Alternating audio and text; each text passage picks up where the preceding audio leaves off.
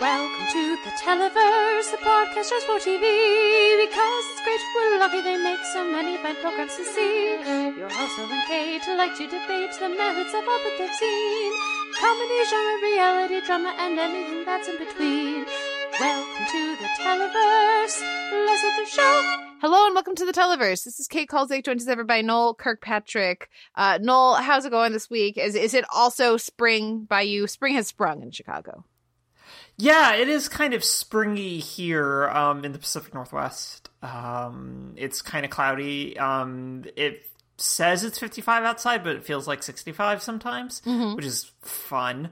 Uh, yeah, it, it's oh, spring's always really weird. I think up here is has been my experience so far of like, yeah, this feels nice, and then all of a sudden here's this massive amount of wind and it doesn't feel nice anymore. And I have to imagine that Chicago experiences that because that's the windy city. It's literally in the moniker.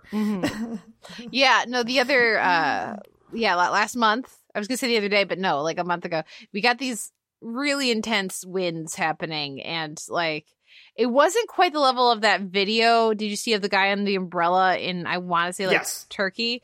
It Mhm. wasn't quite that level, but like, it wasn't far away from that. Like, I was a little worried about some of my little students being like, "Don't let go of mom." Make sure, like, mom, maybe pull a car up because I'm a little afraid that little Timmy might get blown away. Um, so yeah, I don't know how standard that is, but that has been happening this year at least. So that's fun. Yeah, yeah. Well, yeah, it is fun. Yeah, no, hang. Please hang on to your children because no one else wants them. The li- the little ones, you know, the the, Yeah. the bigger ones can fend for themselves, I'm sure. But no, uh, the uh, I, was doing a lot of like walking around with my hand on my hat so that I like an old timey movie or something, so I wouldn't lose my my chapeau, as it were. Um, but yeah, no, it's been lovely though. The, like I I'm I'm mid transition from winter attire to constantly being too hot and going back and Yeah. forth between like I'm gonna need to bust out the scarves pretty soon for when I'm inside with the way too cold air conditioning, and then like shove it in a bag or something. I don't know. It's that transitional period of the seasons. Yeah, which is not my favorite. Of like, we had like a weird little heat wave last week where we were in like the mid 70s for three days, mm-hmm. and we were like, oh man. I don't know. Is it time to take these clothes out? No, it's not time to take these clothes out of the container yet. No, we don't need to swap. We don't need to swap the wardrobe yet, and I'm glad I haven't because it's been like just cool enough to justify it. But it's still it's not it's weird, but it's also okay because I'm just spending most of the time either indoors or walking for four hours as I do geocaching, which is something I started. Kate, do you know what geocaching is? I know it's it involves uh looking up GPS coordinates of like stuff that's stashed and like it there's a community around it. That's all I know. And it's yeah apparently no fun. that's that's pretty much it is like i decided to sign up for this after i um got a new phone and so i've been just doing that around tacoma Mm-hmm. um for a little, for like the past couple of weeks and i had a lot of time to do it this week well, do we want to So- talk about that? Yeah no so i got um i tweeted about this a little bit last week. Um i got laid off on last thursday a week ago. A week ago. Gosh yeah a week ago. Oh this week's been a weird blur. Um yeah so i got laid off after almost nine years at my old company um due to financial type stuff. And yeah so i've been looking for work off and on this week as well as like getting a resume in order and updating job profiles and all that All kinds of that fun stuff. stuff, Yeah. yeah no exactly and also just cursing and shaking fists at full-time freelance is not a thing and yet here i am thinking about applying for it mm-hmm. Yeah. that, that is not a thing. It's it's unethical and unethical and immoral, and yet here I am, like, please, please, please pay me a not living wage. Just do it. Please, I would like part of a living So I can wage, pay rent. I need to pay rent. I need to cover things. Yeah, definitely. Well, and listeners, anyone out there, hire Noel. He's fabulous. He knows his shit and is uh, far more qualified for uh, for any of these different uh, freelance jobs that are coming up that then then you need, and you should be paying him more than that. But apparently, he will even accept uh, freelance like the full time freelance thing. So get it get Yeah. while the get while the going's hot, right? Strike while the iron's Yeah. hot. Hire Noel.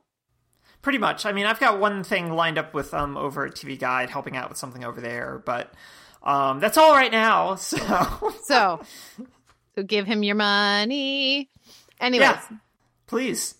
This week in TV news, Better Things got renewed, which is cool. I did necess- did not necessarily anticipate that happening. There's not been a lot of other TV news. Now we're recording earlier than usual, so I say that, and there's going to be a giant news dump today, and like we're gonna have missed all of it. Yeah, and- and I apologize for that because I sometimes pull a lot of the news uh, listeners, and so if there isn't and if there isn't big news that breaks, I apologize. I also this was like literally the only thing I could find, and I didn't think you wanted to talk about Apple TV Plus. No, I really Yeah. don't care. Like I, the amount that I don't care is re- like it's surprising to me. Like I didn't realize I could not care that much, but apparently I can, and all it takes is the mention of Apple Plus to get me there. Yeah.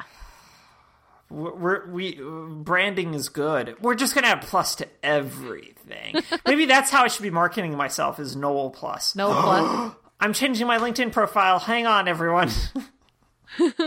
Indeed.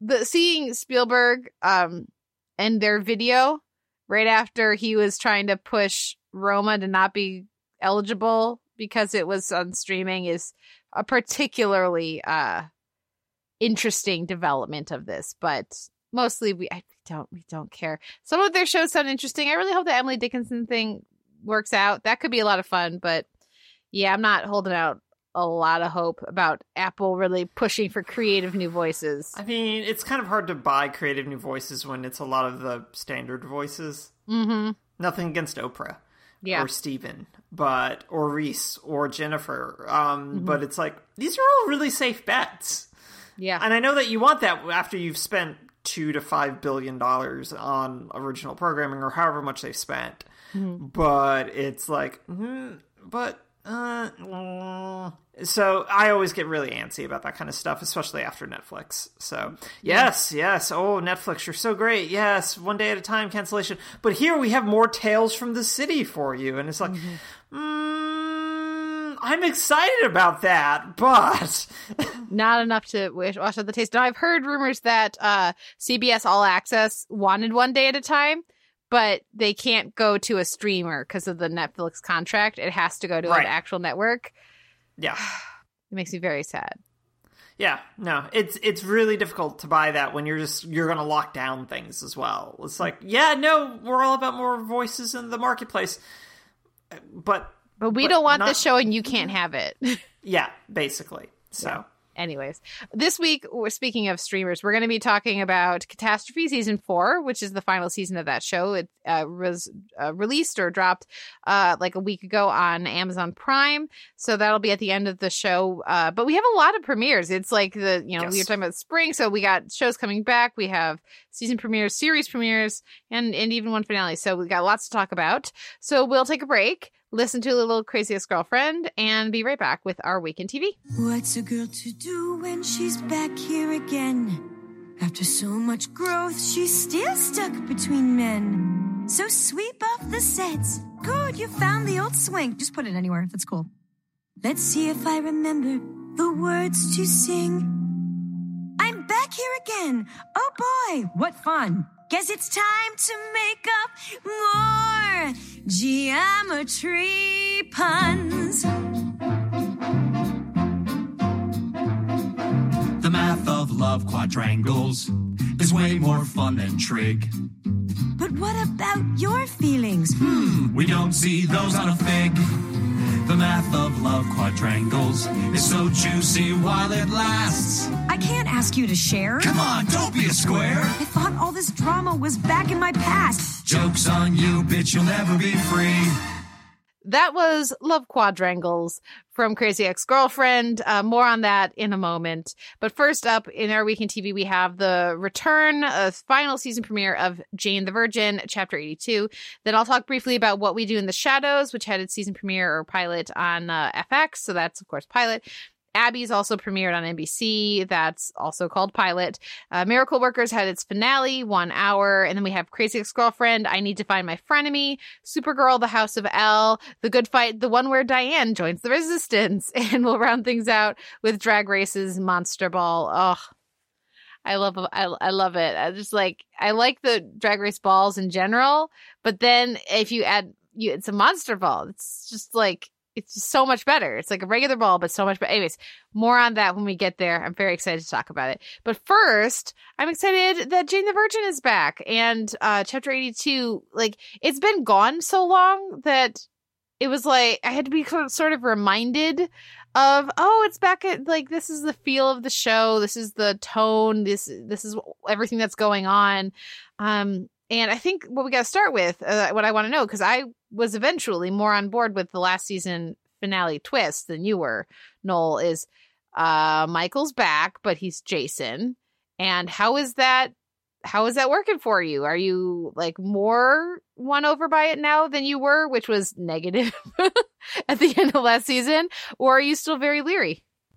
I'm a little leery, but I think a lot of it boils down to the fact that Brett Dier's performance is really good. And the his the the way that he and also the writers are sort of have made this very different sort of character for him to play in Jason I think is really has helped a lot in terms of me sort of accepting what they're doing.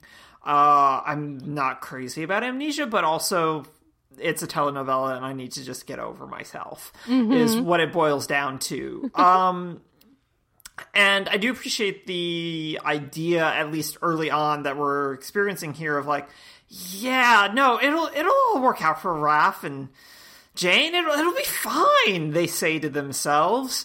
and it's just like, oh, narrator, why do you know so much?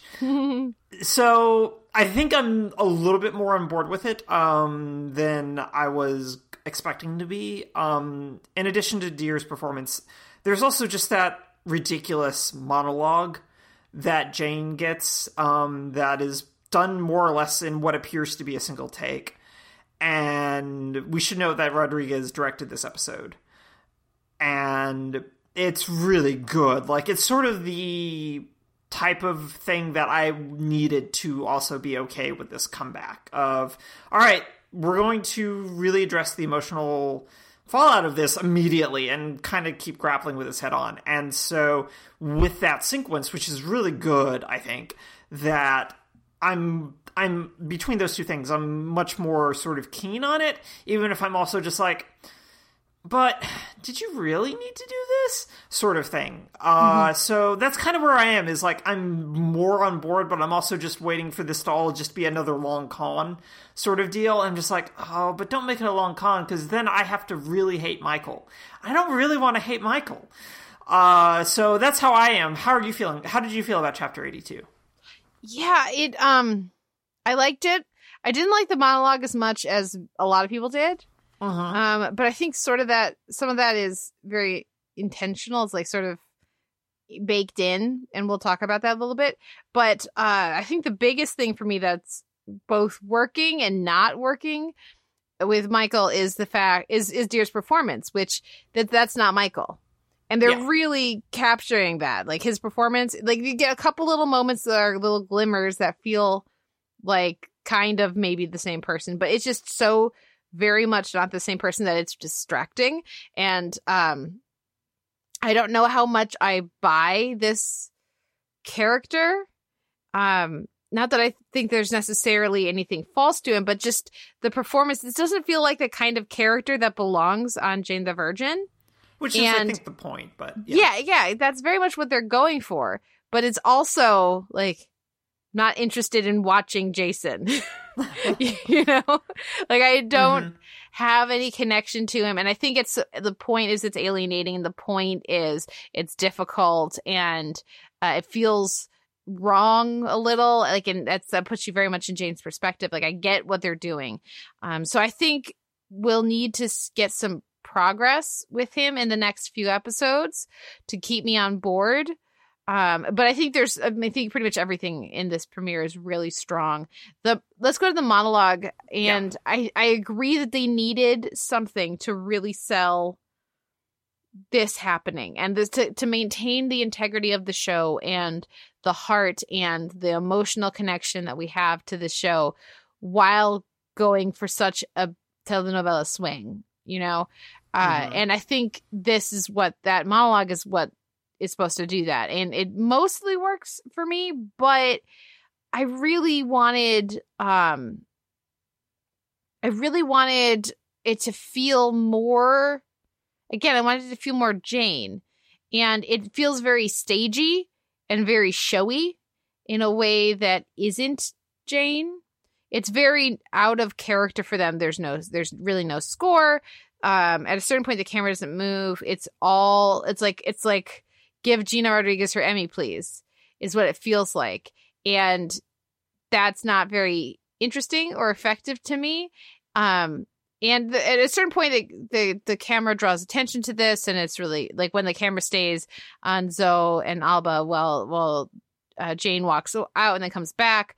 There's some funny stuff that they're playing, but I felt like even that wasn't quite in character for them. Like they should either be more concerned and more buying into the moment or less concerned elsewhere and more self-referential. But I was so just there's a couple of things about it that while I appreciate how terrific a performance Rodriguez is giving in that scene, and uh, I appreciate some of the choices. For me, I would have rather had that monologue without breaking the feel of the show, which is kind of also the point is to show uh, how far this pushes her. Like I get what I mean, I get it, but I would rather just have it less clever by half. That's me. I don't know. What do you think? Well, I do agree that it's heavily theatrical in a number of ways that sometimes the show doesn't do in this kind of straight up way. Because even like if you're paying close attention to like the mise en scène, it's very much it's like one of the legitimate first times I feel like you can tell, oh, this is a set type of feel. The lighting through the window, the lighting- is lighting through the window- set. Yeah, really drives it home in a way that is was really distracting. And a lot of it boiled down to the fact of all right what are we trying to do by making this really noticeable? Are we trying to pierce some sort of like some sort of reality here? And like to your illusion of like breaking things basically of all right this is ruptured everything. And how how are we dealing with this? By showing showing the artificiality of what we're doing or but this is undercutting by the fact that but this is undercut by the fact that Jane is also just like manic and really going through stuff really quickly. And yes, a lot of it does feel also just really stagey in like how they're how they're using a very small amount of space and how she's moving around that small amount of space and how both Xo and Abuela don't really interact during the monologue as well, which is also something that's deeply theatrical. Um, and I, I struggled with that as well. Of all right, what are we? I don't understand quite exactly what the choice is, even if I do like the emotional core of that choice. But I do think that there's just a something there that I haven't quite parsed out yet of that scene that gets to I think a lot of what you're sort of pointing to of like all right, why this choice even if I do sort of still can sort of appreciate it, it just it feels like even more of a break from the show like you alluded to unsaid than Jason does. And in mm-hmm. a way that doesn't necessarily fit. Like we transferred out of a telenovela into a kitchen sink drama, basically. And that is not a that is a weird swerve for the show to take, even if it I generally feel it's executed well, but at the same time, it's a weird swerve. And it also chews up a lot of the screen time. So as much as I like it, I totally see where you're coming from, and I don't necessarily disagree with you. It's just it worked better. Um, for me Mhm. than it did for you. Yeah, I I mean it worked better for most people than it worked for me. Mhm. And I think some of that you you point to the the intentional like the very stage like Yeah. interpretation of of things and I really wanted I think if if we had kept if if it had kept most of what was happening the same but just there had been a little bit more clarity to what Xo and Alba are feeling Yes. I would have been much more on board because that is such a long stretch of time and maybe she just needs to talk it out. But then like if if they had been like if Alba had been like if she had like started folding laundry as she's listening kind of a thing or if like doing like cuz neither one of them really strikes as strikes me as sit and listen to a six minute long monologue without moving or reacting or really showing much like because they're sta keeping pretty still because it's this is the scene's all about Jane. But I'm actually a little more interested in how they're feeling than I am in how Jane's feeling because I think I know how Jane's feeling. And so Yeah. because of that like that took me out of it because that's not how Xo or Alba would react or if this scene had been Jane like talking to herself, you know, like one of her projections of herself, that I think it would have been the same thing where I would have been more down with it. If that makes sense. Yeah. No, it does. And I think that the large problem with that scene is is that there's a lack of objective and action mm-hmm. for Xo and Abuela for them to do anything. They're very much sort of bystanders in what should have been probably a soliloquy. Um th- that but that would have also just at this point only felt appropriate for the good fight as as opposed to Jane the Virgin. And I think that that's sort of what it is, is like they don't have anything to do except sort of respond to her, but not in a. But there's, like you said, there's a very clear desire to keep the focus on Rodriguez, so they're not doing anything. And that's always really. That's always really difficult to do, especially on television where it's hard to draw focus in especially in as tightly framed as that sequence is. You you can your focus can drift in a way that it doesn't necessarily drift if you're watching it on stage. And i think that that really calls attention to itself in not a great way. Yeah. Um, let's talk about the rest of the episode, though. What'd you think of Petra and JR's material and, and the return of Milos? It was fine. Um, I kind of forgot that JR had shot anyone, despite being very amused by the JR shot who um, stuff at the end of last season. I totally forgot. Uh, so it was okay. Um, I mostly enjoyed it just for the bear stuff that we got because it's very good. It's mm. very, very good. From I spent a day and a half in a bear, in a stuffed bear, and then Petra just holding a bloody bear, stuffed bear head for half of a scene until JR like, our life is weird, and it's just like, yes, yes, it is. But it was also just very much a okay, this is fine. These are these are these are good humor beats, basically, to keep me from feeling completely overwhelmed by all the Jason stuff. Mm-hmm. Yeah, they, I thought it worked well for that. I also uh, thought that everything with Raph was so well handled. Uh, the Mhm. stuff with Luisa was distracting just because, again, the the frame was so tight on her. It felt like there was going to be a reveal Yes. beyond her room full of donuts um, that we were waiting, and it didn't come. So it must have just been like, what part of the set can we reuse for this phone call? You know? Yes. Um, so that was a little, little distracting, uh, but it feels like that is headed to a distinct and concrete place, which I'm excited about. Um, and I loved the little character stuff we got with Raph and uh, Xo, Yes. That was really good. and and then in, in with Rogelio too, and the comedic beats like that. I think I think they're handling all of that well, so that that's that's pretty great. I also loved the awareness of Mateo and the kids. They're like, okay, we're not going to see them, but we're going to mention them. We're going to make sure that you know that we know where our kids are and what's going on with them. Um, so I appreciated that as well. Yeah, I did I did too. I did too. it was a very action packed premiere, but um, but certainly one I was glad to watch. Very glad it's back for our last you know handful of episodes here, or like was it 12, 13, something like that. It's 12 or 13, I think. Um, Yeah. Off the top of my head, I can't quite remember. Yeah. Uh, I also enjoyed uh, the premiere of What We Do in the Shadows. Have you seen this movie? Yes, Yeah, it's delightful, right? it I mean, is. I really, really liked it. I think other people will just regular like it. I don't know if ever other people will like it as much as I did, but uh, uh, werewolves, not swearwolves. Like, there's some really delightful stuff in there.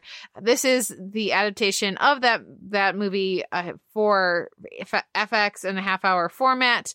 Um, it's the same universe but different characters. It's adapted by Jermaine Clement and Taika Waititi, who people will know from the original one, but also from you know Flight of the Conchords and from Thor Ragnarok, which he directed and was in, and um, yeah, there the premise is enough pamphlets. yeah. uh, the premise is that there are vampires and there's a documentary crew following them around. Vampires are real, and you know their also their lives are freaky, but also very mundane. Um, and it's just sort of a comedy of of of errors and personalities, and it's just yeah, it's contrasting stereotypes about vampires and like the tropes of vampires with you know, going to uh, the the dollar store to get some creepy paper to decorate because you don't realize that it's pronounced crepe paper and you're just excited that there's creepy paper. Um, so this is this is I think if you're a fan of the movie, very familiar. Um, it, it hits some of the same beats, not as well as the movie does, but there's some potential that I think could be really interesting here. Uh, Doug Jones pops up as like a vampire elder king kind of Nice. character. Yeah, with some, of course, really terrific uh, creature and makeup work. Uh, there's a energy vampire, which is the new sort of twist for this, which is think Office Space. Um, somebody who like saps he saps humans of their energy either by being really boring or by being really annoying to the point where if an energy vampire has gotten to them, then the the humans have no nutritional vampire no nutritional value for the regular vampires. yeah, so so it's uh it's interesting and um, I wasn't excited about that at first, but if they can come up with a couple other ideas to flesh out the vampire world, so it's not literally just two, then I think that will work well and be be a neat addition. Uh, There's some some good rapport. I mean, I really enjoy Matt Berry, so you know he's one of the vampires. People will know him from a bunch of British shows, but Garth Marenghi's Dark Place, of course, immediately comes to mind. Um, he's also on the the IT crowd as the boss. Um, he's playing the same character here, the same kind of pompous um, character with the same delivery, but I've got a lot of time for for that character from at Berry. Um, if well deployed and so far so so so good. I like that one of the vampires is a lady this time which apparently will come into play. Uh you might be excited that it appears unless it's a one-off role that Jake McDorman will be around as a human that she thinks is a, her reincarnated lover. Um so we'll see what happens. I was watching i was like was that is that because he's got a beard going and he's like kind of Mhm. far away because of the documentary style at first. But I, I'm pretty sure that's him.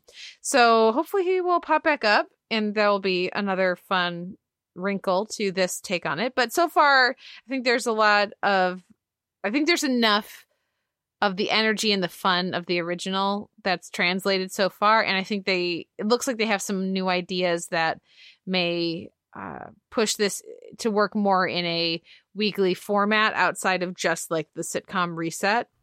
Mhm. Uh, so so we'll see what happens. I'm going to stick with it. Are you interested in this one or not really?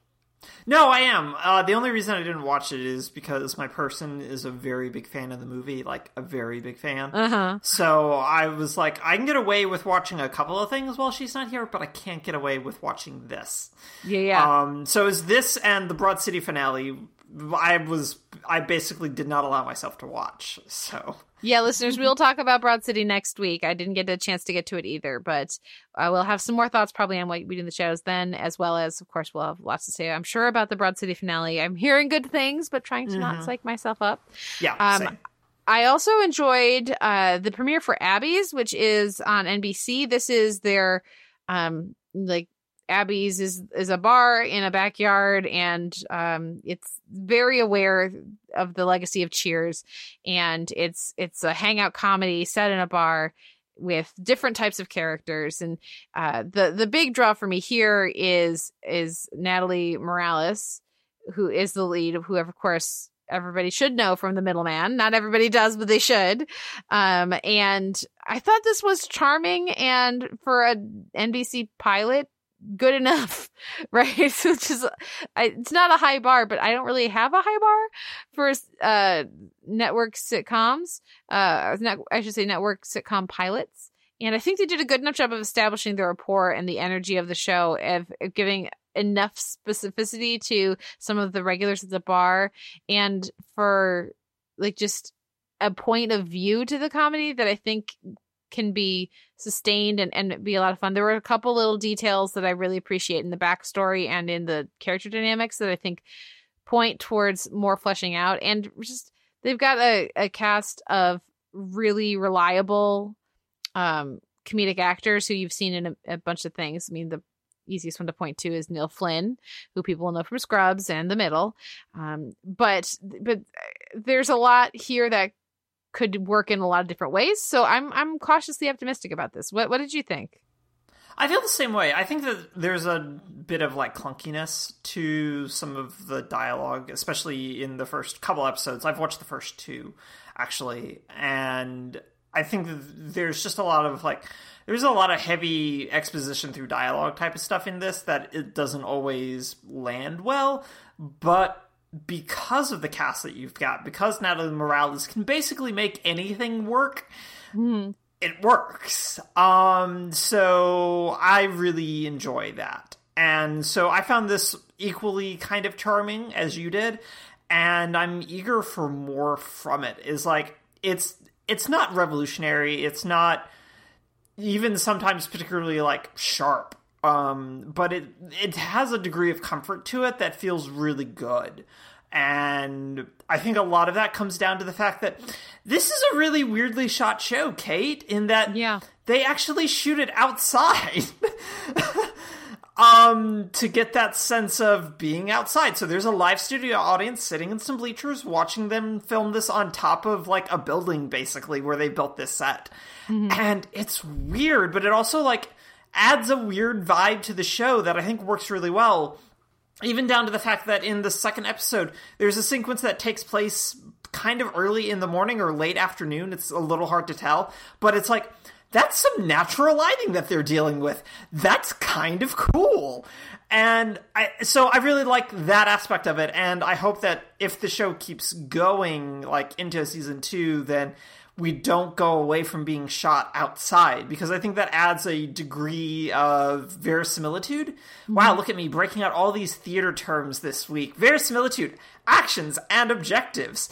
Mm-hmm. And all that kind of stuff of that it just adds a lot to the general sense of the show and so while they're mimicking cheers really wholeheartedly to the point where abby's house is sam's office mm-hmm. um basically I, it's still it feels really comfortable and it feels really good and i'm not going to knock a show for wanting to mimic cheers when it's as comfortable and charming and well acted generally as this already is.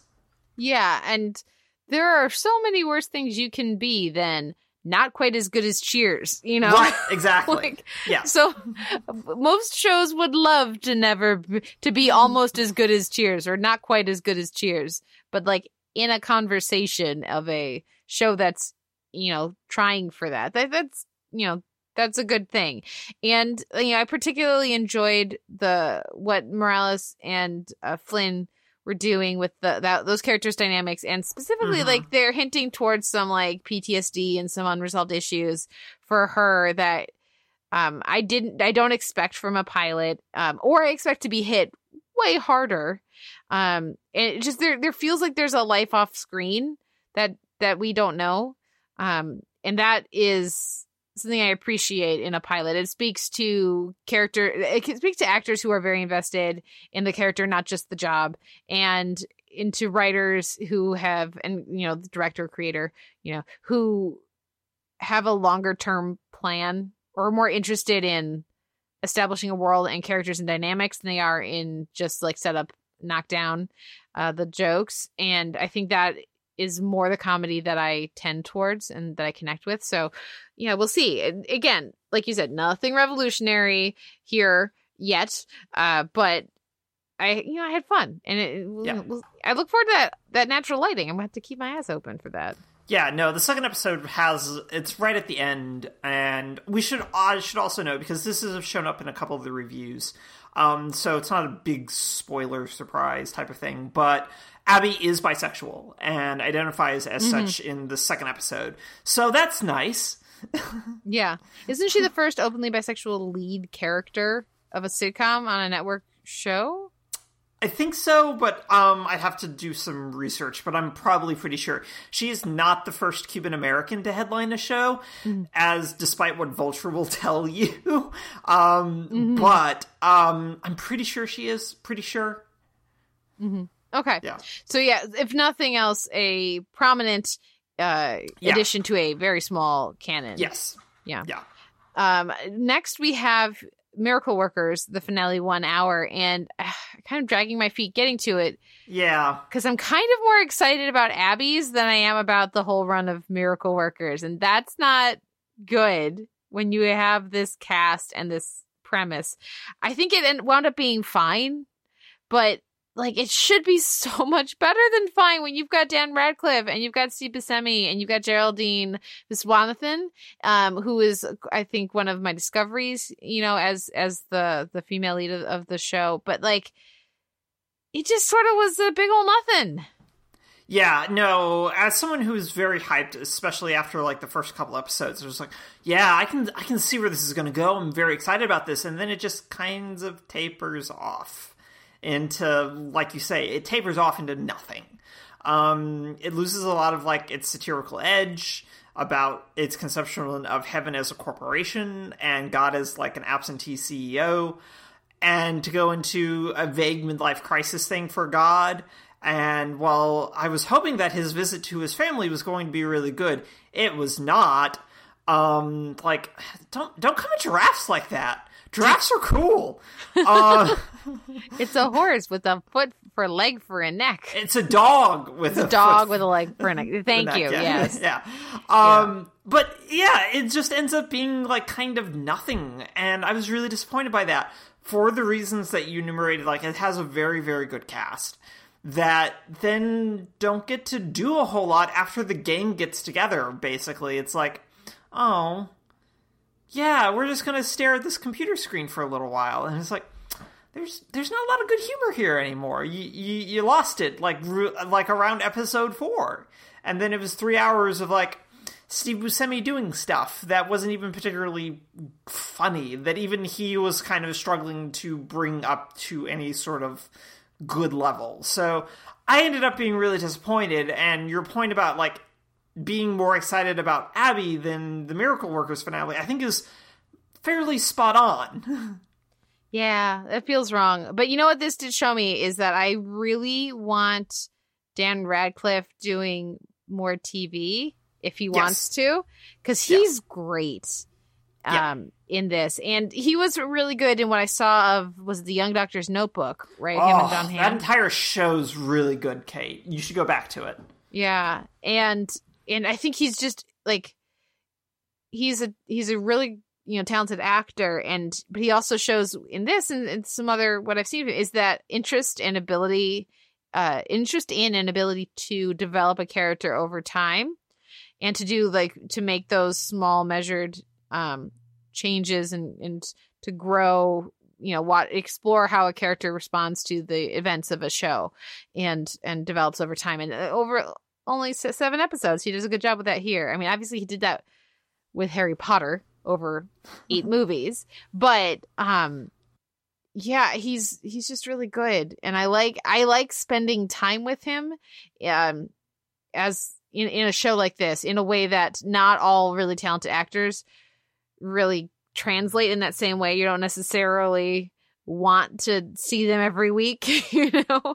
Um but i think he i, I think it would be neat to watch him really sink his teeth into a character he was interested in long term. Um, in and in a comedy too. Uh, Yeah. I think, yeah, I mean, obviously he could do a drama, but like, I think he would have more fun with a comedy. So I I don't know. It just it was it was interesting for that. Uh, I liked the way that they took the ending where he he's learned a lesson from observing all of this and um, learns to dance. You know, I thought that that was nice, but yeah, the the low stakes, high stakes mix didn't really carry through the way that we wanted to. They didn't mention the worm ever again No. and it just so it's a lot of potential that didn't go through to much more which is sad Yeah. And I think sad is a really appropriate thing because there's this even like their conception of God just slowly decays from this sort of layabout to just a sad sack basically.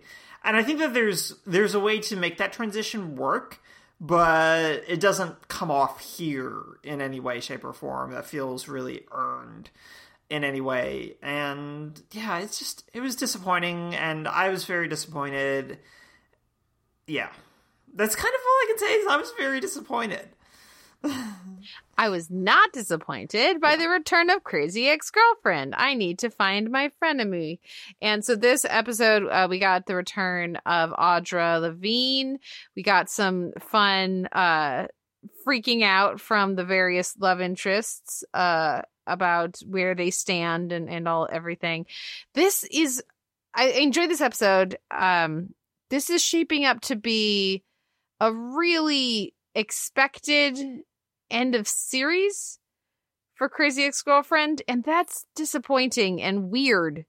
And um i'm hoping that they've got some so, so just some things up their sleeve so it won't just be as straightforward as rebecca goes on a date with with each of the three guys and then picks someone or picks herself or they they have the guts to end with a thruple or something and that's the end of the They show They do not have the guts to end They don't. with a polyamorous relationship. They No, do they not.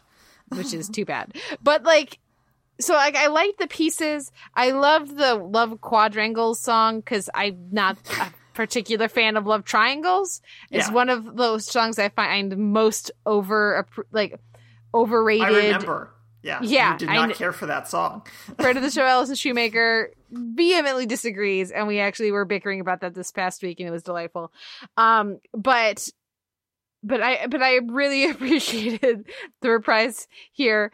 Um, I, I like the reflection that we're getting from the guys in this episode, but I just I want more. I guess I don't know. I'm torn. What did you think? I'm not excited about the dates. Mhm. Um, even if the concept of of it, I think, sort of fits with the show overall. Of like, all right, we're really going to deal with this. It was, but it was also very much like, but you've been just they've been driving here so long this season that it's it just felt inevitable. And so as much as I kind of just want the show wanted would have preferred the show to back away from it. There was no way that they were going to. And they've made that really clear, especially in like the middle section of the season where it was just like, no, all these guys really like her too now. And it's like uh, okay. Um, that I'm just like I'm not excited about it, but I'm also I also just want it because I do really like this show, and I want to see how they play play this like final hand. To go back to the poker, um, so we'll see. But I'm I'm not excited about it, and I wish I were. So I'm really hoping for three really good dates that really kind of illuminate something about each of these characters in this last little bit. Th- That will help me a lot, but if the dates all just kind of fall flat on like a dramatic level, then I'm going to be like, oh, you're making me real nervous, Crazy Ex. You're making me real nervous. Well, it just feels so arbitrary. You know, Yeah. it's Josh is in love with her now because it's the end of the show. Yeah. Not because anything happened to him or because anything changed with her. It's just well, the, look at my watch. There's about four episodes left, so we better do this. And it just really doesn't feel earned in a way that the show usually is on top of. Uh, the same thing with the return of Greg. It's just sort of these people making huge life changing proclamations and decisions because there's a few episodes left and not because of anything else. And that is just really, I like, I mean, it's entertaining. They're doing a good job with that if they're, if that's the story they want to tell, but I more interested, like, what is Josh doing for a job now? Like, what is he, like, what is going on with him? Like, I am much I more interested remember. in that than I am with anything Yeah. else. I'm more interested in Greg dealing, like, opening up a restaurant and dealing with his other, like, who else does he know in town? Like, his, he's from there. Does he have more family? Have we ever learned, like, I'm more interested in that stuff than I am with now they're in love with Rebecca. So, despite all of these insane, like, twisting, turning, really messed up dynamics that they have, they're cool with it because the show needs them to be so that we can have a love quadrangle. Yeah, and yeah, it, uh, For me, the show of- was never about Rebecca's love life. It was about Rebecca. Yeah, and I think that they feel like they've maybe tied Rebecca down a bit already in terms of like we've tied up that loose end of Rebecca, so now we need to tie up this loose end of the love life. And the answer is no. She just needs to go to Vegas and walk in slow motion with her gals, and that's that's kind of all I need. That's kind of all all of us need. Yeah. Yeah. Um, any other thoughts on this episode or the rest of the music? Um, I enjoyed the reference, the slow motion. I enjoyed, um, and I did enjoy the praise fight as well. Um, was I, I appreciated that sort of that that reprise. Um, uh, was very enjoyable down to like we're gonna remimic the aesthetics of it, so we've got this, but also like the asides of like. All right, so we we acknowledge now that this term is a little problematic, but also we can do this, and but also we're aware, et cetera, et cetera, et cetera. And it's just like, oh, this is when you're a really good show where I just want to grab my heart and be like, I'm going to be sad when you're gone. I really, um, I mean, I granted it with where they are in the run of the show, we should expect reprises that pack a wallop, right? Yeah, But I really hope we get at least one or two really great new songs before the end of the run. And I'm kind of not really expecting that at this point because I don't feel like there have been many particularly breakthrough songs this season. yeah, I think that's fair. Is like they're using their reprises really well. Yeah. But I do think that the songs this season just haven't really landed in a lot of ways, and I have to go back and look at the first half as well to be like, well, but the what fact that you out? need to. yeah, exactly. But I have to do that anyway because a lot of songs just don't stick in my head because they just don't sometimes. Mm-hmm. Enough. so yeah, Yeah, we'll see. I, you know, crazy ex girlfriend writers out there, I would love to be so wrong. Please make me eat crow and just like eat my words. I would love to be so incredibly wrong. Um, apparently, uh, there's a White Josh song coming up, which is good because I don't think he's really gotten one yet. So we Yeah. will see what that has to bring. But um, yeah, only a few episodes left. Uh, We had Supergirl and the House of L, which is the flashback episode that kind of caught us up on what Lex has been doing. Um, it's fine. Eh, it's fine. yeah, it is. It's very much a big fill in the blank of we've had this planned all along, which I think is like the one kind of successful thing about this episode. Well, there's two successful things. One is that this episode very much feels like a big middle finger to everyone who went, Jon Cryer. Um, so we're just going to Like give him a whole episode. Like us. It's very much like a big middle finger of like, no, we knew what we were doing. We knew what we were doing. And I, I also think with the casting, but also sort of like with the plotting, like I think that this season has been really well pl- plotted and really tightly so. So much that the idea that Lex has been staging and masterminding everything for all season from prison and oh, all the prison stuff is real, real good. Um, works for me on a it's a very comic booky thing but it works for me because this show is very comic booky especially this season. And th- it makes me excited for like the last little bit of the season because it almost feels like we're not going to do some sort of weird alien colonization type of thing again. Um, we can avoid that and deal with like something hopefully a little more grounded, and I'm very excited about that. So I think everything of this fill in the blank sort of episode works to be like, yeah, no, look how well we plotted everything, and I just have to go, no, you. you you actually did. It feels like there's a real hand on a on the show in a way that I don't really feel like I've been able to say about an Arrowverse show in a while. in a while. I mean, like, I can say that maybe about Legends of Tomorrow, but they're so goofy that it doesn't matter if it's tightly plotted or not. And they come back next week. Oh, It's so good. I I may have seen the the return like mid season premiere. I wasn't allowed to watch it. I was told very explicitly that I was not allowed to watch screeners, and there's like three or four of them.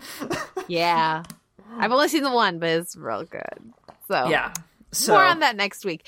Um, but yeah, no, let's compare this to Daredevil. This Daredevil Yeah, reveal, yeah, yeah. right? Like in the most recent season or the last season, we should say, R.I.P. Daredevil.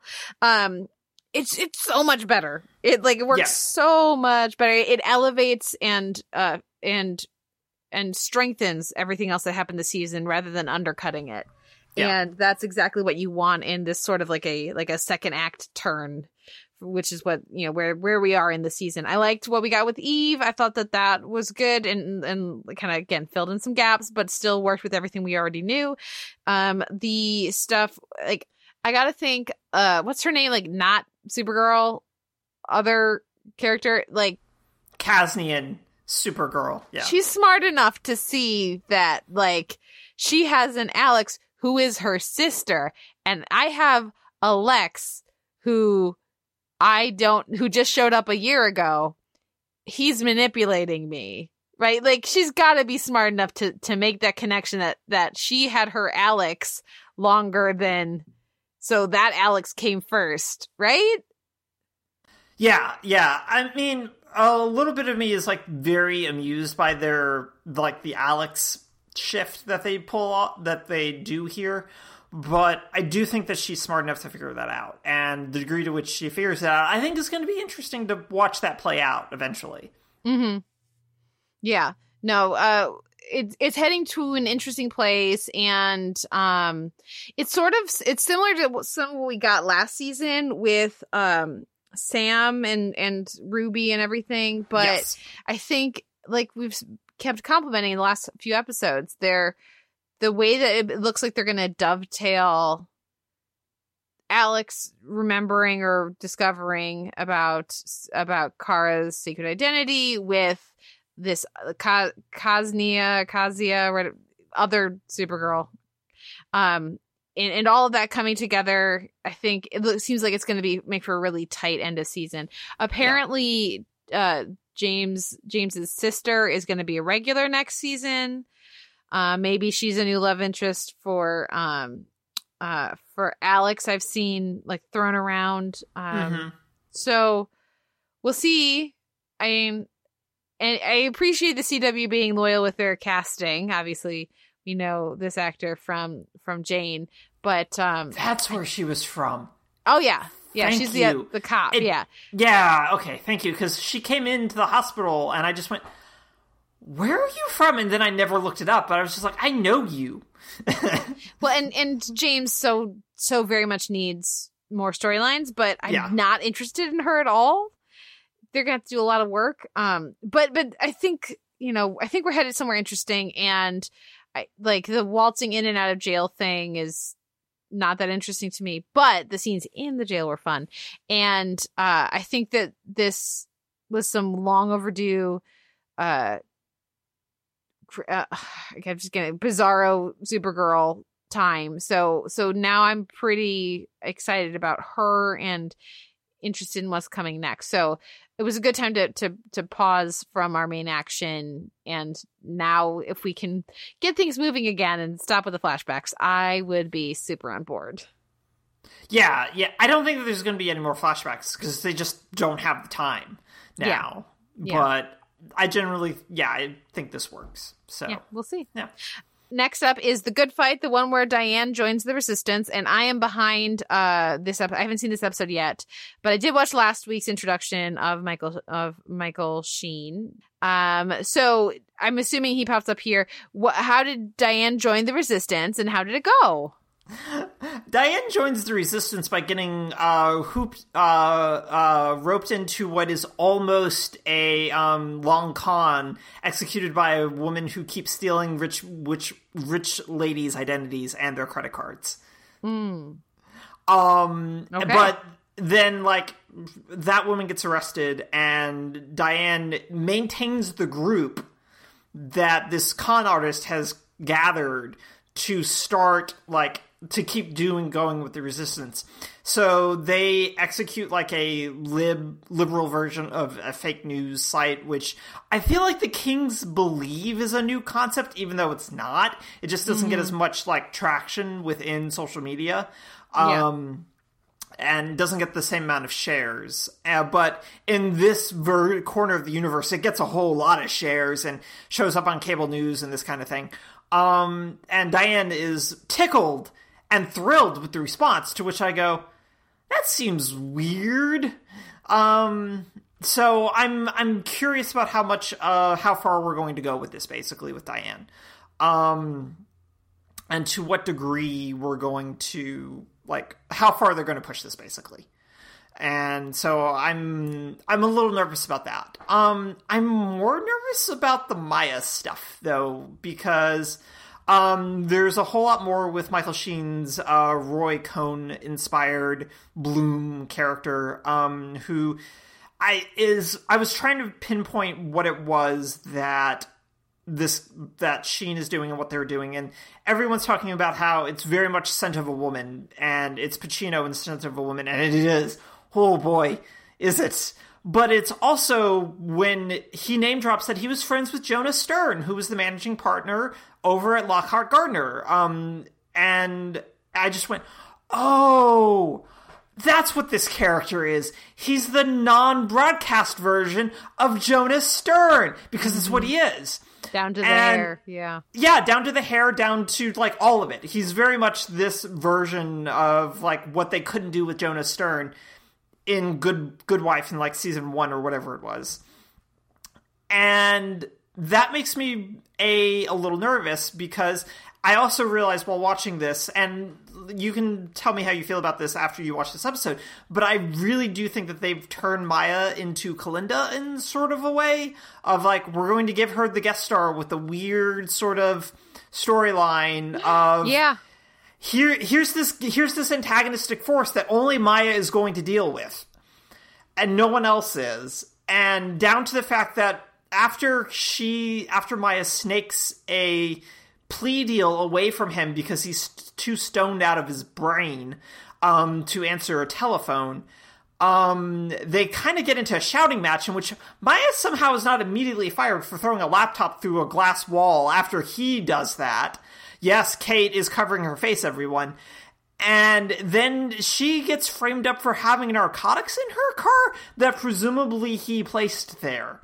And all of this is like pure Kalinda level sort of stuff that they would do with Scott Porter, that they did with uh, Jason O'Mara, that they did with what's his name, who was his her ex husband. All of this is like classic Kalinda stuff. And now they've given Maya those cool glasses so that she has a badass attitude now. And it's like, mm, why are we going back to this? This this was my least favorite corner of the show on The Good Wife, so let's not do this. But it also basically to me just screams, we don't know what to do with Maya, and they don't. Yeah. And they don't. And so much of the rest of the show is working really well this season. Mm-hmm. Um, I, I I'm grateful they didn't go that char- way with Sarah Steele. They let Right? No, they're doing something so very different with her in this episode that it's so good. Yeah, no. So I, I appreciate that they haven't gone that way with her. Um, but you know, I've I've had to. I think I just need to come to terms with the fact that I have a very different idea of who some of these characters are than the Kings do, Yeah. and they we do not agree who Diane Lockhart is. Um, and down to the microdosing and some of these other choices that just don't feel in character to me. And they, you know, it's their character. So, you know, they know better than I do, but I just don't buy some of these choices. Um, unless it's like a total break with everything she's done. And I, to this point, and I don't feel like they've earned that. Or then they want to snap her back to being Diane from The Good Wife, eh, like early seasons of The Good Wife, and then like they want to come back to that, and I don't think it's earned because they when it's convenient for the story, she's one thing, and then when they want her to do something more daring or controversial, suddenly she's not, and I think you got to work up to that more. And I don't think they've earned some of those decisions. We'll see. I, I, I look forward to, to catching up this episode and seeing what I think about think about it. Um, but yeah, it's just weird some to me some of the choices that they're making. But there's still such terrific performances on the show. Right. I mean, I love what Audra McDonald's doing too. Um, that I'm gonna watch, but yeah, it's down to like the finale with the slap with with uh, uh Alicia and everything. I was like, that's not that's Alicia wouldn't do this. Diane wouldn't respond in this way. You just really wanted someone to slap Alicia, and there's only Yeah. so many people it could be. So that's why you did this, not because it fit your characters and your the reality you created. And that's sort of what I feel like they're doing um, with some of these decisions in in the Good Fight as well. Um, so yeah, that that that holds it back for me from being one of my favorite shows or one Mhm. of my most reliable, like where it feels like I'm in good hands. But I still enjoy what I watch, so there's that. Right. That's what it kind of boils down to is that like they're taking such big swings. I feel like in a for a, in a lot of instances, like Kate Audra McDonald gets to sing in this episode, and it's so good. And then someone else gets to sing in a really weird sequence, and it's also really good. But it's also just why? Why is this a thing? And it's basically because the kings can do whatever they want, and they know that, and they're getting, they're just going for it. And I think that a lot they're hoping and coasting on the idea that the destabilization of Diane allows for a lot of this to work, and I mostly agree with you that it does not. Um, so it's it's a delicate tightrope that they just don't quite are able to cross, but thank goodness that Christine Baranski can shimmy her way across with her Yeah. hands is basically how it works sometimes. And that's all on Christine Baranski. So Yeah, she is that good. yeah. Well, speaking of that good, were the queens that good? Were they good enough for the Monster Ball this week on uh, RuPaul's Drag Race? They had the queens had you know it's the ball challenge. It used to be a challenge reserved for the final four or five queens, where each queen needs to deliver three looks. Um, one created there that day. And or the day before the runway, and two brought with them on a particular theme. But in the last season, season ten, they moved it to be the top 11 queens doing three uh looks each and they they continue that this season so now we have 11 queens each doing three looks 33 looks in one episode Zomg. So of course there's not time for very much else in this episode, but the theme is the monster ball and I was really excited for this challenge. I think that I, I I really liked the episode. My reviews over at Drag Race just because it was so fun. I felt like the queens delivered interesting and fun looks. They didn't go anywhere near as far as I would have loved for them to go. I would love for so many of them to have like really gone for grotesque horror, and like two people did. But even that being said, I still really enjoyed what they did turn out. I think the the show has grown and the level of the the looks and the runways that these queens are able to deliver has really grown over the course of the show so that it can you know like it can sustain a, at a top 11 uh queens each of them doing three looks and most of them being at least solid maybe not the most inspiring maybe not the most interesting but um I, it was still a lot of fun. So i for me i really liked the, this episode. Um what did you think I think it is also really good. Um, I didn't always agree with some of the critiques because I was a little like, I don't really love the skeleton face that Plastique has, and I'm wondering what I'm missing um, from that as from a makeup perspective. It's like the makeup looks great, and I just went, does it? I don't think so, but does it? And I'm like squinting and pausing and going like, maybe it does. But I think that a lot of it boils down to the fact that there's a lot of looks to go through. And so as long as you can sort of like land somewhere in the middle, contestant wise, you're you're good. And I think mm-hmm. that's what ends up happening here. And so it's only when you either completely botch the challenge, hi Ariel, or if you're able to just sort of deliver one good look, because I think Sh- Shuga's bloody witch look, I actually really liked that. I thought that, That looked really great. And was awesome. That was like won that category.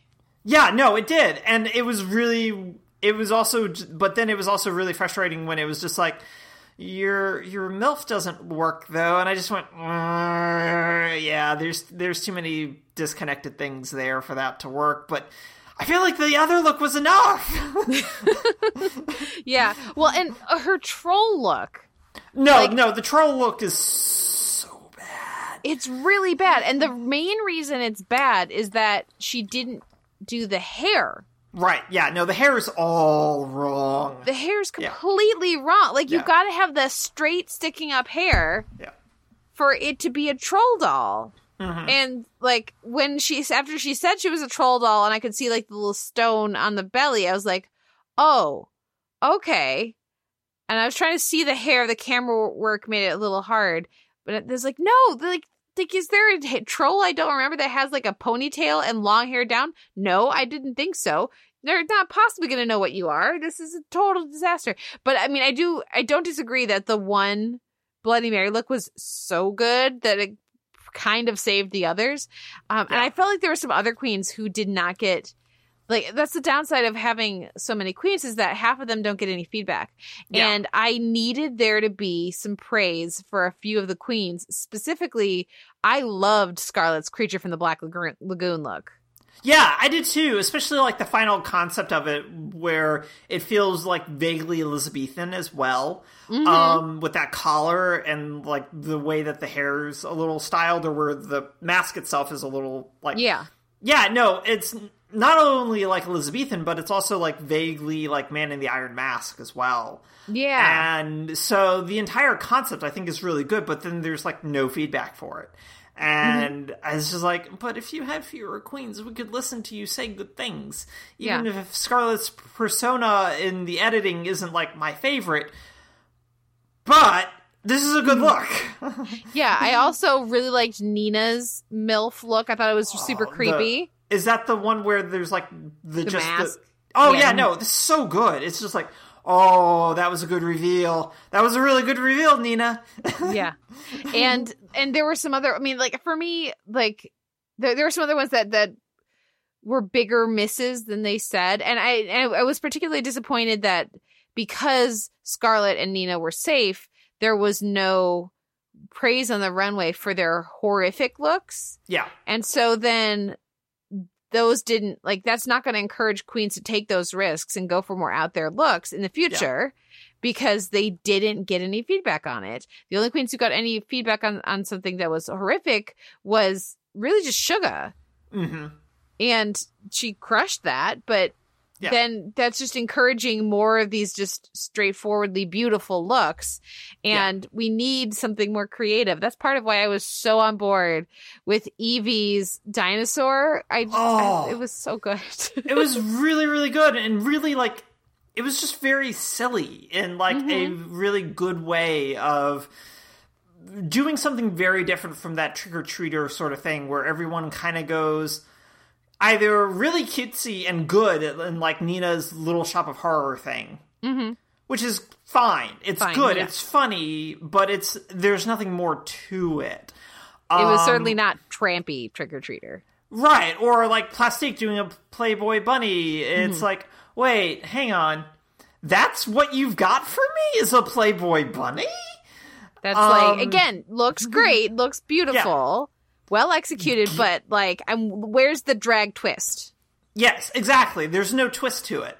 And that was sort of the thing of like, I even felt like that to a certain extent with like Brooks, Brooke Lynn's mummy, uh, on point mummy of like, no, this, you're getting, this is fine. Like, I understand. And the idea that you're on point the entire time, I think is, there's something to say about this of like, being a mummy and ballet, and there's something here in being wrapped, basically, Yeah. but it doesn't come through in what you're doing for me, which is why, like, her enchantress inspired sort of thing um, is much better for the movement type stuff because it also looks really good. But it was just like when it got down to Yvie in the dinosaur thing, it's just went and then dropping it and not being able to pick it back up and having the claws on the pumps is just like this is a drag twist on a costume, everyone. Please pay attention. Yeah, well, and I think so much of Brooks, uh, Brooke Lynn's win was down to her movement and like creating an experience, Yes. and then and and tying that as a thread through all three looks. I know some queen, uh, some of the not queens, some of the fans felt like her milf look wasn't It up to snuff. I thought but it was okay. It was I thought fine. it was fine because she had already done a mummy, you know. Yeah. So it's not like she did three glamour looks. She she Uh-huh. did a like a monster as her first look and did a twist on it. And so th- whereas a lot of other people did something uh more straightforwardly beautiful, right? So then when she went for the Black Widow and was was uh just very still and regal and her like there was a thread of movement through all three that was Yes. that connected it and and sort of you know I appreciate that that care and that thought in the look. Whereas like Plastique did a great job with this challenge, especially like her dress for the last one looked lovely. Like like what these queens made in a day, not a full Mhm. day. Let's be very clear, like a, a few hours was really really impressive. Um, but she wore those same stone tights for all three looks. I need Plastique to ditch the stone tights. No, no, she does. Yeah. I, I didn't notice that, yeah, but and and and Vanjie.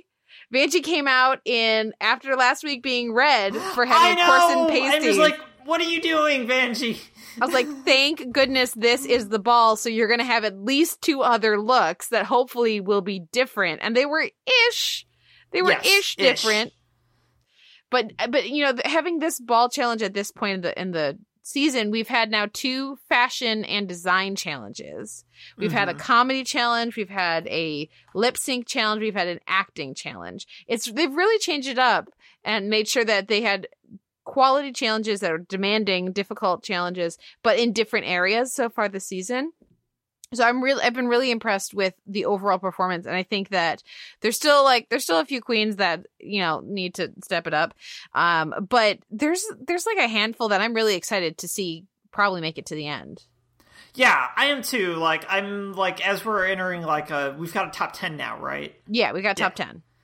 Um, so I'm like waiting for um who am I waiting for? Like I've at the I'm waiting for like A'keria and Ra'Jah to really start doing something that is exciting. Um, because I'm like mm, not feeling you guys yet, and Plastique's also in the sort of the same vein of like, all right, stretch please in some way, and let's let's Yeah. let's move.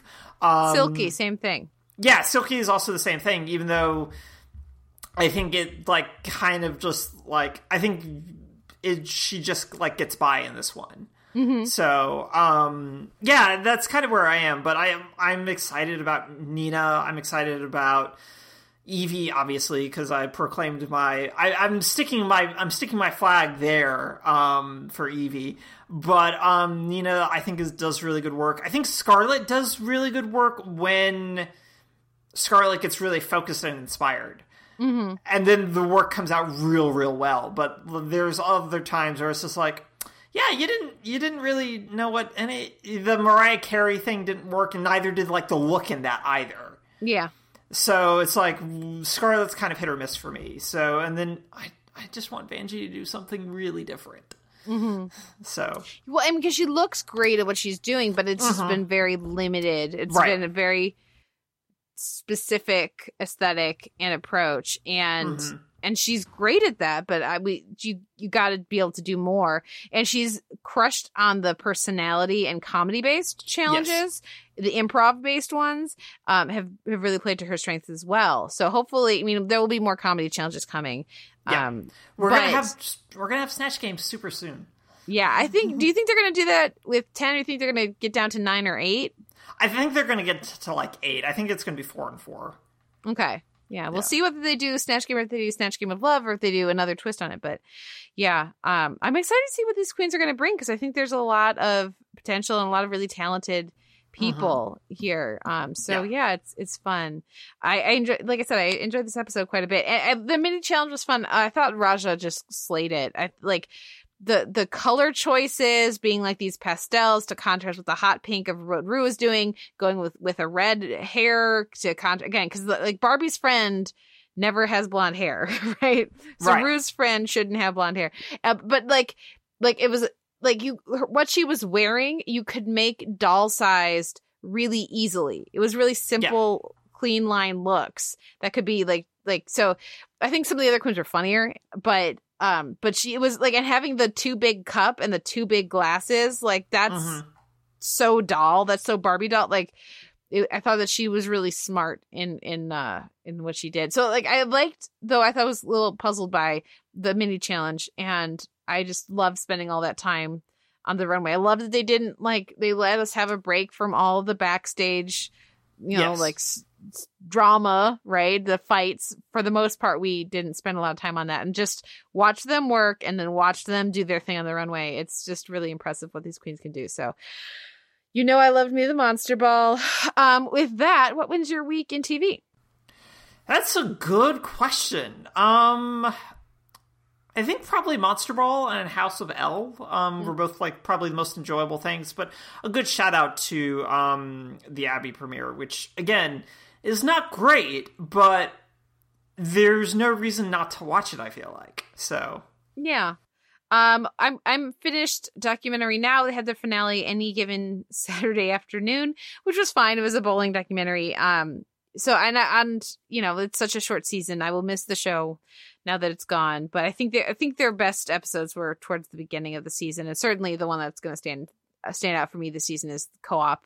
Um, but for, I guess for me, I'll give it to uh Jane the Jane Mhm. premiere and um, with a nod to Drag Race as well. But um, yeah, really glad to have Jane the Virgin back for its end run and to see just how down the novella they go with the last season and how much, you know, what with the you know Rose's Angels, I guess. But we'll see what all of that has to say, what, what it's going to bring us. Um, but now we'll take a break, listen to a trailer, and come back to talk season four of Catastrophe.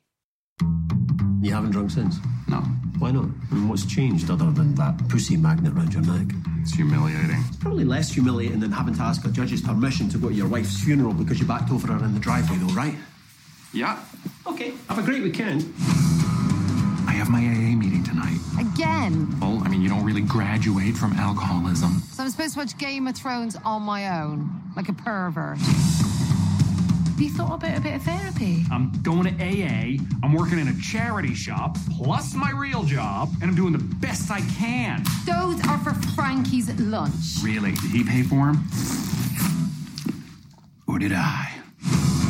We've been invited to a dinner with the big Brabant boss and his wife. Oh, God, really? I mean, should I be chatty like Michelle Obama, or should I be more like Jackie Kennedy? You know, like don't say much, but when I do say something, really make it count. Like slag off the Queen. I think I'm going to say you can't make it. I feel like having kids is like strapping yourself to a Formula One race car, you know? Boom, your life is over. But not in a bad way. Looks great. Oh, it's for my mother-in-law's funeral. It sucks not having a mom. I don't care that I'm 56, I still want my mommy. I just look in the mirror and I'm like, Ugh. can you fix that here? I'm afraid your cholesterol level is quite high for a woman your age. Medically, you're saying if you took a normal-sized mannequin and filled it with meatballs and margarine, that'd be me fun.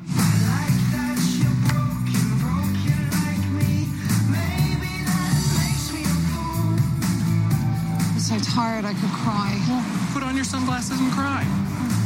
Sir? Thanks. I'll get in in a minute.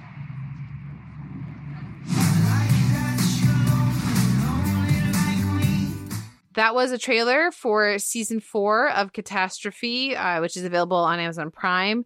Um, and, you know, I know at the end of the last season, of, of course, uh, there was the big development of Rob uh, falling off the wagon and um, getting into a car accident. And there was a lot that we were really excited about. And then, of course, the the death of, of Carrie Fisher really, I imagine, shook up their you know what they were planning to do. Um, how did you feel this season? You know, picked up from where we left off and addressed the death of Fisher in the finale. Uh, did did this feel like a good conclusion to the story of these characters so far? Yes. Um, um, I think that the finale is probably like is real good. Like it's a very good finale, and it's a very good capstone on this show. So I don't want to like front load this conversation about it. Um, so that's what I'll say is that um, I think that the rest of the season does a good job of still being catastrophe in terms of like we're gonna do a number of like really kind of small things. Like I think episode one's real good in terms of like here's how we're dealing with the fallout of the finale that we maybe had to shift around a little bit and I think that there's there's enough humor and silliness in that from the neck brace to the um, foam pad. Yeah, the foam pad, then to the t- turtleneck sweater, which Yeah. is very good. Um, that I think that there's just they mind that for a good bit of humor. Whilst while I think that like Rob's dream about being drunk on the toilet and then vomiting blood is a good reminder of like, oh right, this is why I don't need to do this anymore, type of Mhm. thing. I think that all of that works really, really nicely together. And so there's a really solid through line of that while the rest of the season cleans up about the, a lot of the other loose ends of like whether it's Fran and Chris and figuring out what the end goal for their relationship in is and then everything with um please correct me if I'm wrong, but Fergal and his bunker estate slash move to New Zealand. Um, yeah, that's the friend. Uh, David, maybe Dave. Yeah, no, it's Dave. They they just vague. They looked a lot alike this season. I think is what the Mhm. problem was. No, they did. and I kept confusing them. So dealing with like Dave and then everything with uh, Chris and Fran, and so like trying to tie up those loose ends of like things that would happen in what feels like a regular season of catastrophe but also at the same time feel of a we have to wrap things up sort of way and here's how we're going to do it so i think that all works really really well um, but i also acknowledge like the show while it sort of amuses me i was also never like i think i mainlined all three seasons last year when we were going to like discuss it. So it's like something I watched really quickly. And while I always liked Horgan and Delaney and the relationship between Sharon and Rob, it also just never. It was a show that I enjoyed, but also never like really kind of. I found a quick like flow with. And so I think that this is a good season, but I do think that that finale is just really, really, really good. But again, I don't want to talk too much about the finale until I hear what you thought about this season and how everything else worked for you. Yeah, it, the season was strong, and uh, it was interesting because they were clearly were going for a very specific thing by the end of the show, and I felt like some of the it was it was like it was both more harsh than previous seasons have been in their dynamic, and also more demonstrably affectionate Mm-hmm. in a way that was unusual for me. Like when they were fighting, they were like, it was really mean stuff that they were saying to each other, like really cutting, destructive, mean things that would seemingly come up out of nowhere. But then there was also more of a like them saying telling each other they love each other and and how much they mean each like there was a lot more of that too. So it was it was unusual. And I think that by the time you get to the finale, you see what they're going for is the that last sequence, right? Is what they're building towards. Um, which kind of makes makes a little bit more sense, but it felt like a choice. It felt a little different than what the dynamic had been in the previous seasons. Um, so I, you know, it's you know, it's, I think it, it it felt like a progression of their dynamic, um, rather than a confirmation of their established dynamic. Uh, I I was very confused why, as I was watching, I was like, it feels like they're wrapping everything up here in episode five, and it's Yeah. because they did. I thought that was a really smart choice to Yes. keep Mia alive until the finale. And of course, Michaela Watkins, uh, excellent casting uh, as Rob's brother, uh, as Rob, Sister. as Rob's sister. And um, I mean, Nat Faxon is also always a delight. So that was a fun bit of casting God, too. he was so good. Yeah. He was so good. the you know it was the the dynamic uh, as at Sharon's school and the conflict like the episode with her new boss and with um the shifting dynamics at his work as well I wasn't sure what they're exactly they were going for. I have to think about it some more. Mhm. Um, but it was an interesting. That was an interesting episode, and I liked that they had some time for in the episode for exploring sort of how their dynamic is shifting and her anger and her sense of okay, I'm just not gonna. I'm just gonna say stuff. I'm just gonna be straightforward and not hold things in and dither about it the way that she would have in season one or season two. I appreciate that progression, and then to see the like the turn by the end of the episode was was interesting, and I think I, I need to think about some more before I know what I feel like they were trying to say. Other than the straightforward, like it's easy to be idealistic when it doesn't affect you. Um, but yeah, there was there were some interesting dynamics, and maybe they were just again trying to build up to a point where they're both happy leaving their life in London. Yes. But yeah, I just kept thinking of their kids and their family and uh like I, I, I have, I have difficulty separating myself from their ex- like what if I was in their situation like my current me not me shaped by their upbringings but by my own upbringing right what I would do and like would never move a continent away from my sibling um if i was sharon and yeah it's it, i don't know it's it's un, it's unusual it also really shapes how i how i experience the finale too Mhm. um but so maybe it's time to talk about that but the, I, I enjoyed the first part of the season. It wasn't as laugh out loud funny as I remember the other seasons being. It was more contemplative. Um, I liked sort of where we found ourselves with the other characters and the time and the growth that they gave them.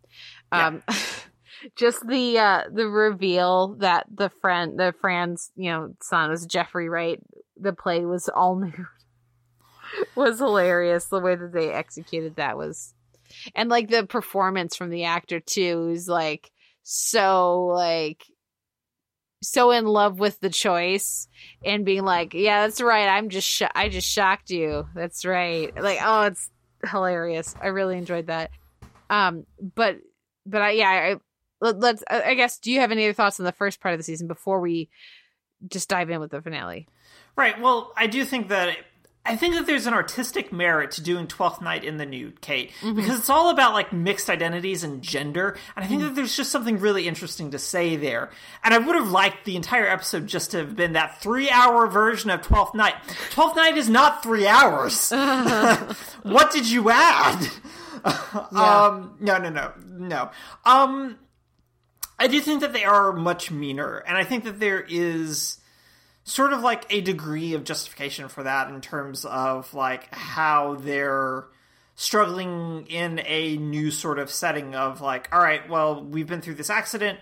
My job's sort of like a degree in flux type of thing. And like so everyone's a little like sawed off a little bit um down to shoplifting essentially um with that is in episode one. So i think that there's like elements of it that get played out. But then, like you said, they swing back to being like really deeply affectionate in ways that I don't think that they necessarily are. Or there's that um, really delightful humor aspect of them having sex while he's got the brace on and just like her inability to like hold a straight face and then they shift to a different position it's just like oh now we can both see it nope this isn't going to work and just how really a really good and lived in that feels but b also that there's that degree of connection that transcends like the sniping and the anger and the frustration. Mm-hmm. So I think that all works really, really well. Um, the only other thing I'll say about the back, the first half is I don't really the. Oh, thank goodness that they got Chris Noth just to come in, yeah, and just like just like knock that out real just quick. Play his Doctor Who character. play yes, exactly. Is play his Doctor Who character, and it was just like that was really good stunt casting for that kind of a character as well because Noth's real good at playing this kind of slimy, charismatic kind of person, as we all know. Mm-hmm. Um, and so getting him to do this, this is a something he can do in his sleep, but the effortlessness of his how he like completely cuts Harita out of everything mm-hmm. is just you can just watch all of it happening in real time. And i'm like watching it between fingers and some of the scenes just like oh no i know where this is going and it's gross. Mm. and i appreciate that like you said like the idealism and the whole aspect of well i thought you'd want me to do this. Um is really good as well. So like i think all of that leads into the finale really really nicely so here's my thing with the finale. Uh, I get it. I think it all comes down to the last episode or the last last scene, and yes. um, I think pretty much everything we get until then is great. Uh, yes. I also think that uh, the introduction of the dad is important, um, but I don't understand why either of them want to spend any time with their dad because we have not gotten a single positive mention of the father. Yeah. Ever. So I right. don't like like I get, oh, it's still your dad. He's like, yeah, but the only things you've told us about the dad is that he beat the shit out of your mom and probably also them. So why is like her going why is the sister going to lunch with him a good thing? That's a bad like I don't understand. Like, I, so I, I, had some problems with that. Um, yeah. And uh, then, but the it all comes down to that last scene, which is lovely, and I get what they're going for, but also the only thing I could think in that whole last shot is there are two babies in that car. They will die horribly of starvation and, and cold if you get swept out to sea. So yes, I get what they're going for. He's diving into to, to they'll do it together, right? Like I get absolutely what they're going for, but I can't not think like it's like it's like a Sun and Jin thing, you know? Right. Yeah. It's like what your your instinct that you're in this forever, no matter what, with your your person doesn't matter because there's a baby over there. Mm-hmm and so and i know that is not the point and that is not what we're supposed to be doing taking our own morality and transposing it into the show. But i couldn't not think that the whole last shot and it just really impacted my ability to to view it. Like and to appreciate it. I just wanted was just yelling at the screen so much. And I've read several lovely pieces about that last shot or the the, the last episode of the season at all where people were really moved by that like that scene and I get it, but also it doesn't matter there's a baby. so, what do you think? um so I think that for me like I'll discuss the last shot of like I think it is really gorgeous, but I also thought about the baby and went and not the baby, but also like the toddler, however old their son is, like yeah. three, and going like, that's that's not great. I no. mean, did they roll down a window? I think no. did they roll down that window? I don't think they did. Boy, I hope that undercurrent's not as strong as that sign makes it out to be. yeah. Um, but yeah, it's it's a stretch of really beautiful sort of symbolism at the expense of there are two dead kids in that, that SUV now. Just like mention that the kids are with the aunt or something. Like Right. it's not hard. Yeah. But no, they're in the they're in the back seat because it's very pointedly like we see them in the back seat of like, all right, Yeah. they're asleep. I can tell them I'm pregnant now. Yeah. Um so I think that there's just a lot of they sacrifice that little bit to have this really symbolic sort of moment of no, I will wade into these dark, scary, also very blue waters mm-hmm. um, because there's this undercurrent of danger type of mm-hmm. thing, and I will be there to help you, and we'll do this together, sort of thing. And mm-hmm. that's really good, and it's really lovely, and I think that that really kind of nicely sums up the show. But I also think forgetting about their kids also nicely sums up the show. Yes. Excellent point. so I think that all of that generally works really well, even if it also is like you forgot about the kids. Um, but uh, th- the entire arc of the episode, I think, generally works really well because Rob's anger is just really well portrayed here, and like the fact that it's it's very difficult to reach people when they're in grief, especially when they're in grief in the way that Rob deals with grief. It's not like it's lashing out, it's anger, it's resentment at um, Nat Faxon's character, who again just comes in and knocks that out of the park really, really nicely. And then just like that Sharon can do nothing right, but also Sharon, why do you want to keep having this holiday? Yeah. That's not how this works. Yeah. Um, so I think that there's just the way that their relationship borderline collapses within this episode, I think feels really good and really earned. And the real mean stuff, and particularly as like they're getting parked, they're getting to the car of like, no, I'm keeping the kids and coming back here. I don't give a fuck what you do. Is just all of that. I think is just really, really good. And Delaney and Horgan are really, really great in that scene in particular. I think but just this that to get to that point i think requires everything else in this season and generally i think it just works really really well Yeah. No, it does. And um yeah. When I can get over myself about the ending, uh yeah. Just it because that just says everything about both of their characters, Yes. right? She Yeah, didn't yeah. even see that there was a sign. mm-hmm. and he did and had to make a choice and did that um yeah it's uh it, it is you know it, it's a, i appreciate a finale that that makes a statement that has a point of view and makes a choice with its characters and that this one absolutely does that so yeah yeah. Um the the ext- extremes they go to with the dad being yellow and some of the other like little moments of comedy i think work really well. Uh watkins just like completely like breaking down at the airport in the car and and rob too and then but still neither of them wanting sharon to drive i think was this joke is so good. It's so good. Yeah. Um also the kids like the stroller rolls and they're like "Eh, they're fine. We'll get them. See that's exactly what i'm talking about. They don't care if their kid runs into traffic. They're not going to care if their kids bake inside that car. Clearly. Um, the Deus Ex um job offer uh didn't didn't really work for me. no. Um, but I did really like that one scene and the emphasis of um that loss is not something that's gonna go away either of her dad or his Mhm. mom yeah um ever. I think that was really well played. David Alan Grier's great. Um Mhm. and and he really nails that delivery in that moment. Uh so yeah, there was there was so much to really like.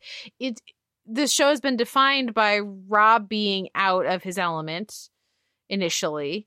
Um and so to to end with Sharon in the states, I think was Yeah. a nice bit of symmetry as well, and a smart, like you know, like I already said, a smart way to incorporate the loss of Carrie Fisher, um, and underscore her like what what she meant to the show too, and the that very specific energy she brought. I loved the letter at the beach. It was Mhm. It was great. very Mia, but also very Carrie. and that Yeah. was a lovely little tribute to her. Uh, at least that's how it felt to me.